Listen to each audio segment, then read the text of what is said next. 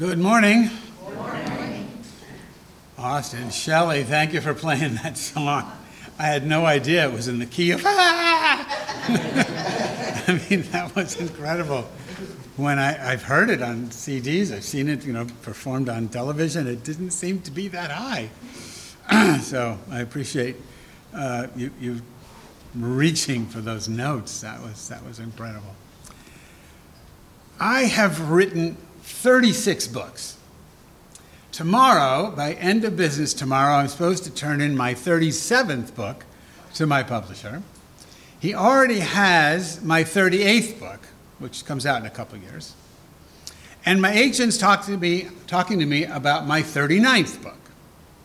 That's, oh, I don't know, that's, that's thousands of pages, tens of thousands of words, and all of them are an extended attempt to just make the point that the song makes.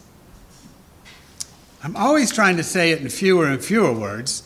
Peter Yarrow said it beautifully in, I don't know how many words this is, but in this, this single song. I'm always looking to say it in fewer words. I'm always looking to find the word, the phrase that puts my whole philosophy in, in a single statement. He does it here in a single song. And this song has become, since I first heard it in 72, really has become the soundtrack of my whole philosophy. And in Talkback, what I'm hoping to discuss with you is what's the soundtrack of yours? Now, maybe for some of you, it's what's love got to do with it? Maybe that's the song of your life, I don't know. But whatever it is, maybe you'll, you'll share what the song that is the soundtrack of your life. But this is the soundtrack of mine. 24 years ago, 2000, I walked into Peter, Paul, and Mary's office in Venice, California. I was working in Los Angeles. A friend of mine lives in Venice. I found out that their office was just a couple blocks from her apartment.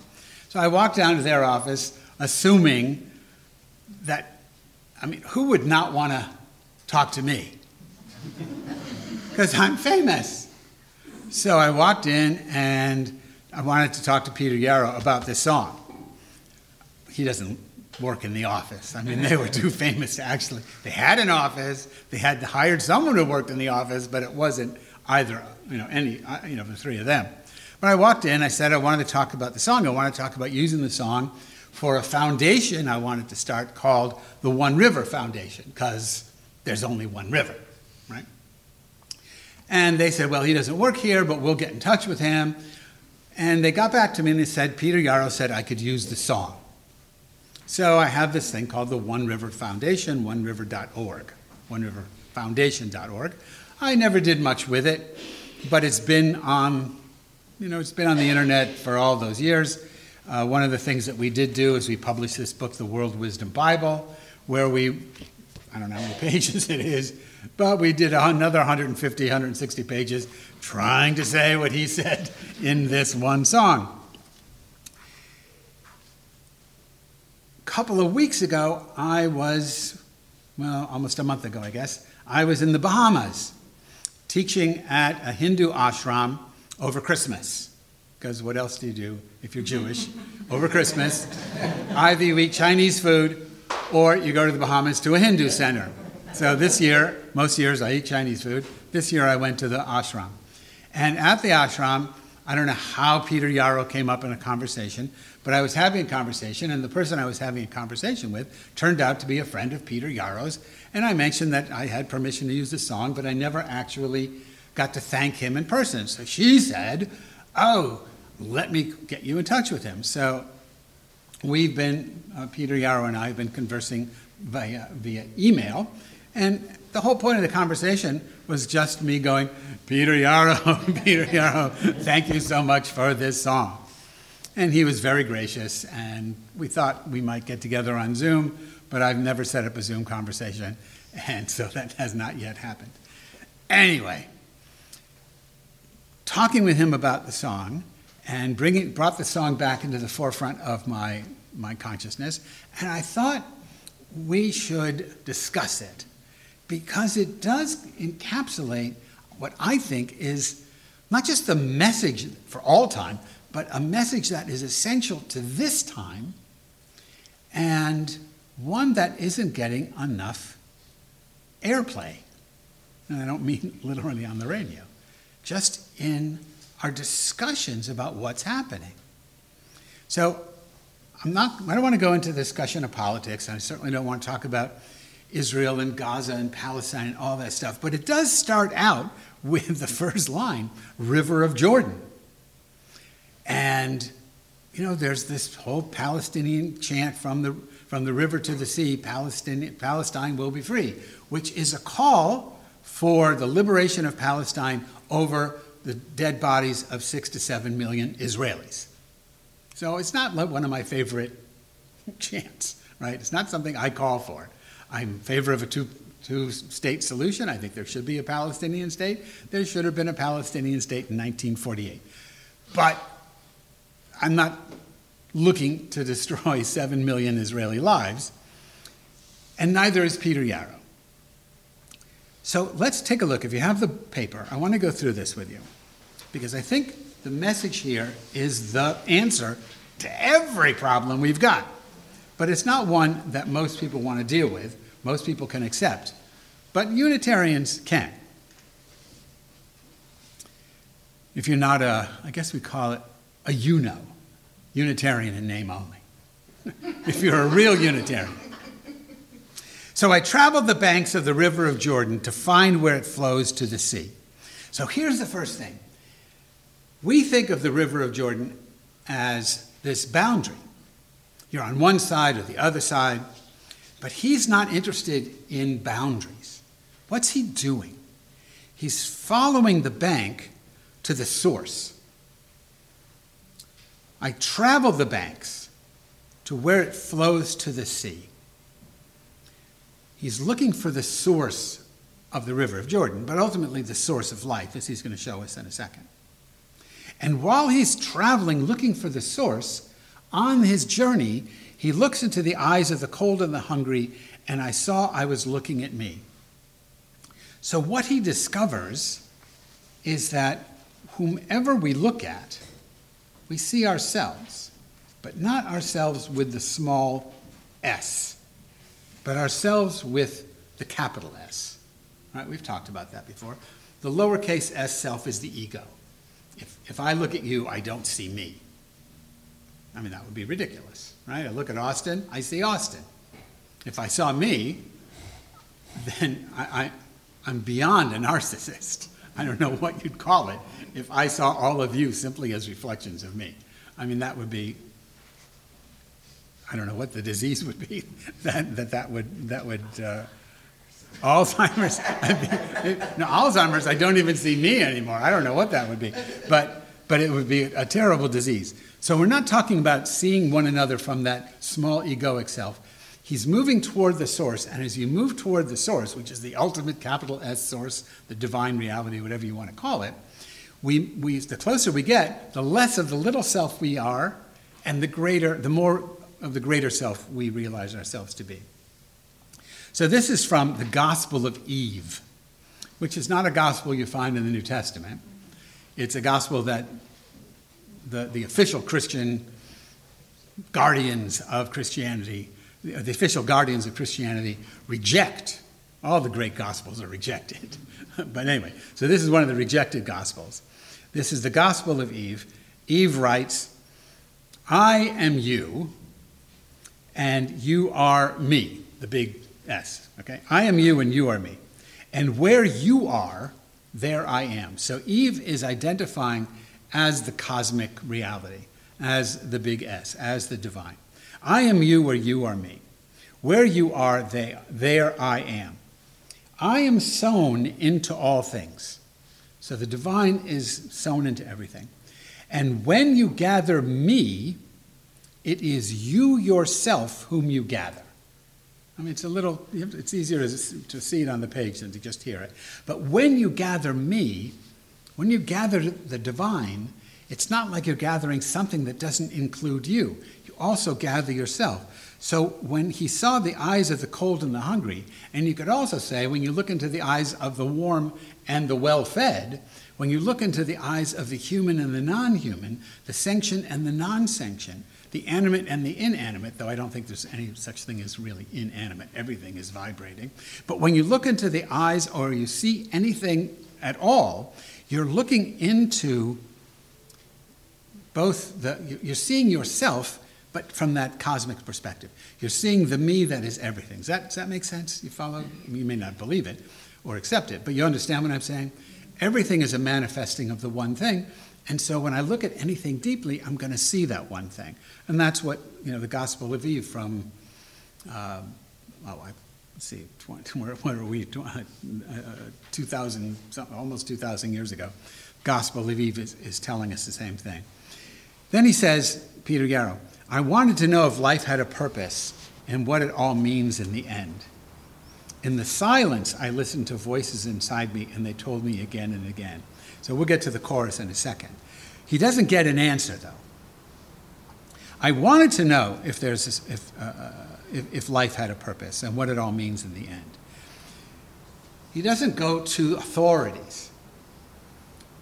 He's walking toward the source because he's looking for life's purpose.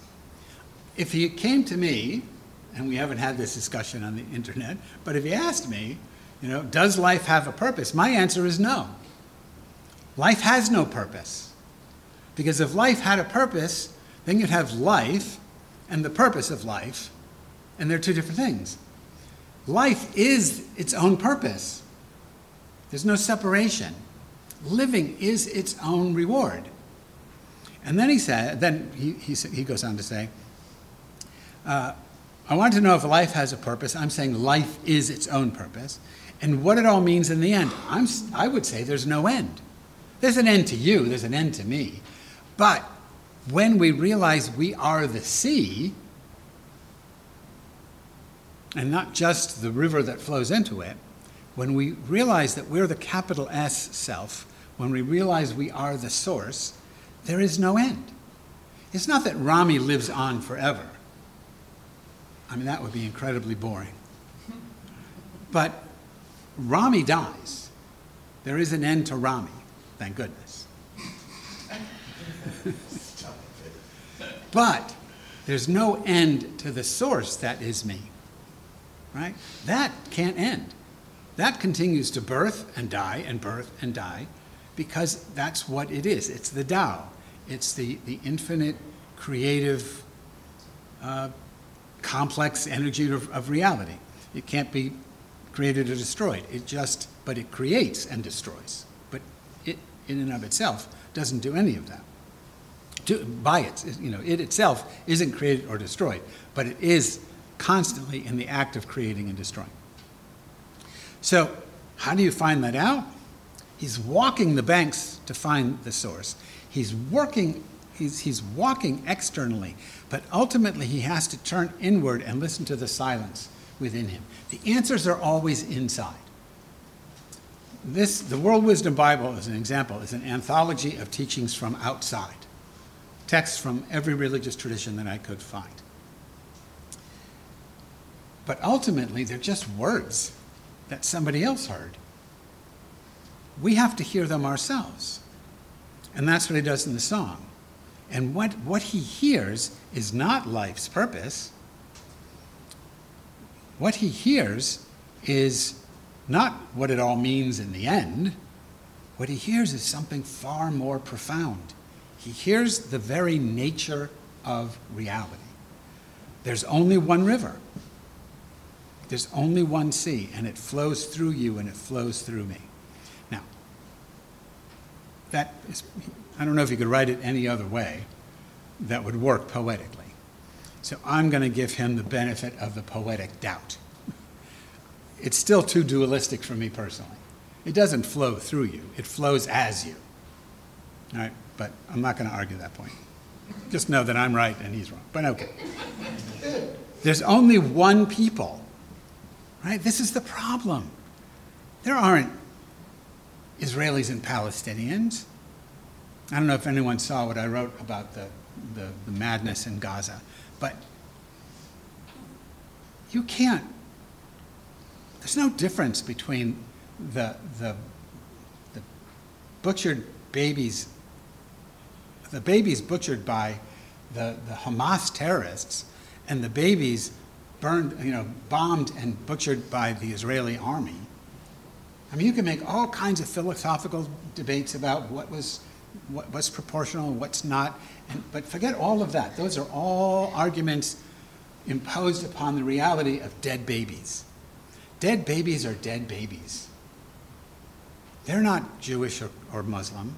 They're not Israeli or Palestinian. They're dead babies. They're the same. The reason we treat them differently has nothing to do with their existential reality. The reason we treat them differently is because we label them differently. Oh, those are my babies, those are their babies.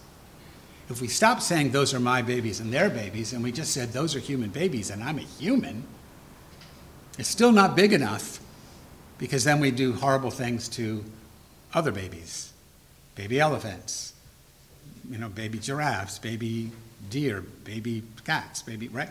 But that's, that's for another talk. But just dealing with humans, they're baby humans. It says something horrible about us that we can cry about our babies and not about their babies. I don't know if anyone's heard the tape of the Gazan, I mean, they're boys. You know, the soldiers are boys, not just anymore. They, they've got girl, girls in the army in combat now, too, in Israel. But they're, they're just kids. They're older teens and early 20s. They're just kids. And they're fighting and they're dying and they're killing, or they're fighting and they're killing and they're dying. And there's a tape because it's on a guy called his mom. He'd just killed 10 Israelis. And he calls home and he's so excited. He has to tell his mom.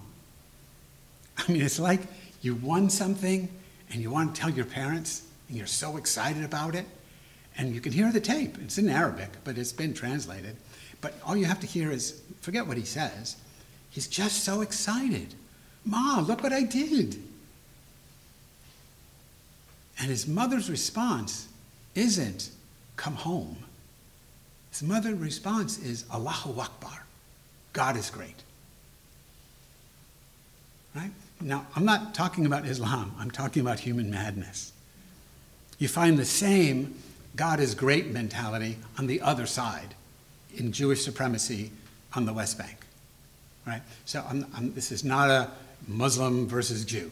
This is human madness employing, uh, creating a mad God called by different names that's used to oppress other people.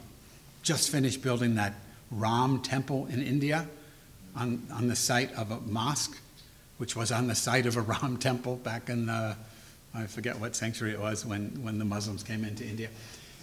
It's the same thing, and they're so excited that they're, you know, putting down the Muslims uh, in India. It's just an invention. Somebody made up Ram. Somebody made up Allah. Someone made up Yud He Vav. Somebody made up all these gods for the sole purpose of putting down the other gods that somebody else made up. He hears something different, our traveler on the banks of the Jordan.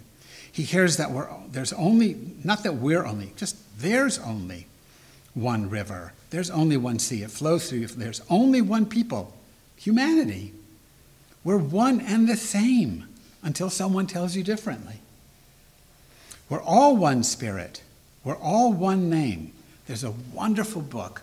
I don't know if you know who Abraham Joshua Heschel was great prophet in the 20th century, rabbi, marched with Martin Luther King. That's why people who aren't Jewish know him. But he was a great scholar, great rabbi.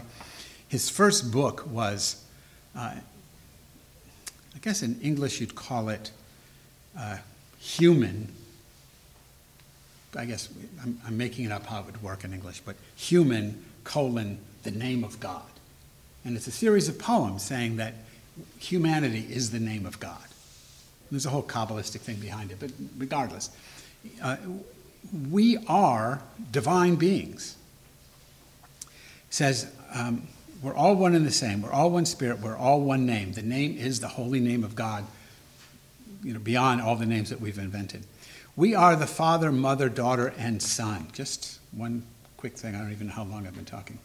So, in the book, the secret book of John, because you can read the Gospel of John, but this is the secret one that no one wants you to read, another one of the hidden Gospels. Uh, God says, I am with you always. I am the Father. And that's usually as far as Christianity wants to go. But in the secret book of John, I am the Father. I am the Mother. I am the Son. Then he stops, sadly. I am the incorruptible, which in the mystic world means I am the unnameable ultimately. But he, at least he puts the mother in there, which is nice for a change. So Peter Yarrow goes farther, and he says, We are the father, mother, daughter, and son. From the dawn of creation, we are one. In the rabbinic commentaries to the Bible, so you know, one in the second creation story of people in, this, in the second chapter of Genesis. In the first chapter of Genesis, God makes multiple people, male and female. In the second story of the creation of, of humans in Genesis 2, God creates just one person, uh, androgynous, male and female in one body, and makes the, that person, Adam means earthling, make not Adam, guy's name, it's Adam means earthling, and makes the earthling from the earth, from the dirt of the earth. And then the rabbis say, well, what color was the Adam? And their answer was, and I, will never remember all the colors, but God took uh, all the different colors of earth, and there are colors that I could never think of, but it's, there, it was white, black, brown, green, red, and maybe I'm missing a couple, but green. Yeah. Yellow, but green earth? I never heard of that. But anyway, just they, they go through a list of colors. So you had this, what would you call it, madras person? I don't know what color the, the, the original Adam was. But they, they said that God created one, so no one could say they were first, and the rest came later. And it was androgynous, so men can't say we came first and then women came second. In, in the English translations in the Christian Bible, women are taken from the earthling's rib, but in the Hebrew it doesn't say that. It says from the, the earthling's side, because they were really conjoined twins, is one way to look at it. And they were separated uh, and then turned to face each other, and they go, oh, wow, look at this. Uh, tab A fits into slot B, and now they understand the whole thing. So, um, but they see a, a, a, unity that hadn't been there, that, that um, they see a unity implicit in the text. So then he says, From the dawn of creation, we are one, we are one. Every blade of grass on the mountain, every drop of the sea, every cry of a newborn baby, every prayer to be free, every hope at the end of a rainbow, every song, every song is a part of the family of woman and man, and that means everyone. And then he goes back to the, the chorus We are one river, we are only one sea. If people could know that, that we are all one, everything would be different. The only reason we have the problems we have, the only reason we have the problems we have is that we resist knowing that truth. The only thing religion should be teaching is that oneness. But they don't. They teach the opposite. They teach uniqueness. Jews are God's chosen. The Christians are God's saved. Muslims are the true believers. Everyone else is an infidel. Right? Everyone's got their little shtick going. That's what they teach.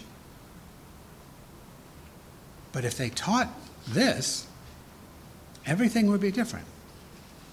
But the only ones that teach something like this are Unitarians. And there's only a handful of Unitarians. Because nobody wants to hear this. Because there's no, here's the end, because there's no winners. Not that Unitarians are losers, but because you can't win. If everyone is one, if God is everything, if there's only one river, nobody gets to own it. If there's only one sea and it all includes all of us, nobody gets to own it. And everybody wants to own it. And so nobody wants to hear the message. Until either you all get a louder megaphone, or things get so bad that maybe humanity is willing to listen, though I doubt that ever happens. I'm not optimistic. But there, I'm optimistic that there's an answer. I'm not optimistic that we're ever going to hear it. But until we do, things are just going to get, as Leonard Cohen says, if you want it darker, it's going to get darker. But the light is right there if we wanted to hear it. So I'm grateful to all of you for keeping that alive. And again, Austin for playing it, Shelley for probably having to have throat surgery for trying to sing it uh, at, that, at that note. But I want to come back for, for talkback. You can comment on the song, what, we, what I shared, and also what song speaks to you. What's, what's your, your life's soundtrack? Thank you.